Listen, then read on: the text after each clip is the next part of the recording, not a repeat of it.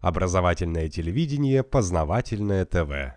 У нас была своя культура и философия. Ну, как она? Ну, зачем вот философия нужна?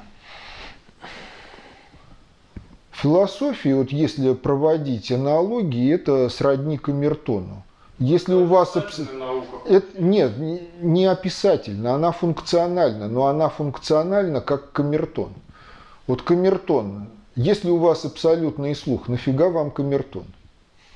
Если слух есть, но не абсолютный, тогда зачем камертон?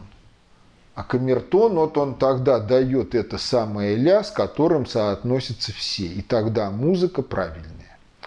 Если музыка уползла даже вся на полтона или выше или ниже, то в силу того, что вот у человека между ушами, слуховыми рецепторами укладывается аккурат четвертинка длины волны четыреста сорок герц для первой октавы, то музыка, ушедшая на полтона вверх или вниз, она будет оказывать иное воздействие. Ну, весь оркестр уплыл куда-то вверх или вниз, то музыка будет оказывать другое воздействие. Вот с философией точно так же. Как и на камертоне, даже чижик-пыжик сыграть невозможно. Философия сама по себе ни одной прикладной задачи решить не может. Если философия правильная, то она в состоянии гармонизировать взаимодействие всех наук и прикладных видов деятельности друг с другом. Но если философия фальшивит, то это как фальшивый камертон. А если в одном оркестре несколько фальшивых камертонов, то будет все совсем плохо. Музыка просто развалится. Вот сейчас мы живем в условиях, когда у нас плюрализм философий. То есть плюрализм камертонов и, соответственно, весь оркестр наук, он ползет кто в лес, кто по дрова, и не в состоянии решать те проблемы, какие есть, только создает новые. Если говорить о философской вот, культуре в России, вот после того, как философия пришла в готовом к употреблению виде вместе с христианством, у нас своей философии не было до фактически, ну, наверное, Пушкина и Хомякова. Мы перенимали всякую западную философию. Ну, Пушкин философской системы в строгих терминах не выразил, но тем не менее его художественное творчество – это философская система, явленная в художественных образах. Хомяков первый дал внятную оценку западной философии, что Гегель совершил подвиг интеллектуальный, создал философскую систему.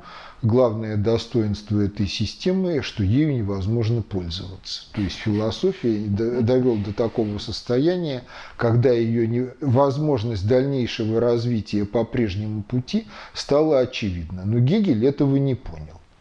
Вот Хомяков это понял, но Хомяков не развернул альтернативной философии тоже. То, что Запад не понял того, что сделал Гегель, это выразилось в конечном итоге в гитлеризме. Потому что если бы не гегельянство, то гитлеризма бы не было. Ну, сейчас на Западе плюрализм философий. Ну, вот проходит... В Петербурге регулярно дни философии в Петербурге, каждый год. Собираются философы со всей России, Москва, Ленинград, приезжают из СНГ, мало кто приезжает и из дальнего зарубежья, но тем не менее вот такая философская тусовка. Одна из секций. Будущее философии Ницше. Ребята, какое будущее? Он кончил жизнь в дурдоме. Вот и будущее такое. Но что обсуждать-то? Опять же, из русской философии Козьма Прутков, коллективный автор, афоризм.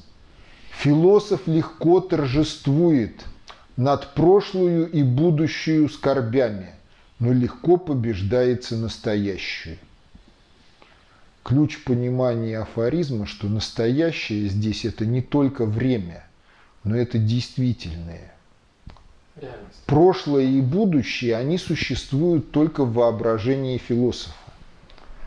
И если модель мира в голове философа дефективная, то он с нею делает, что хочет, и легко торжествует и над прошлыми бедами, и над будущими.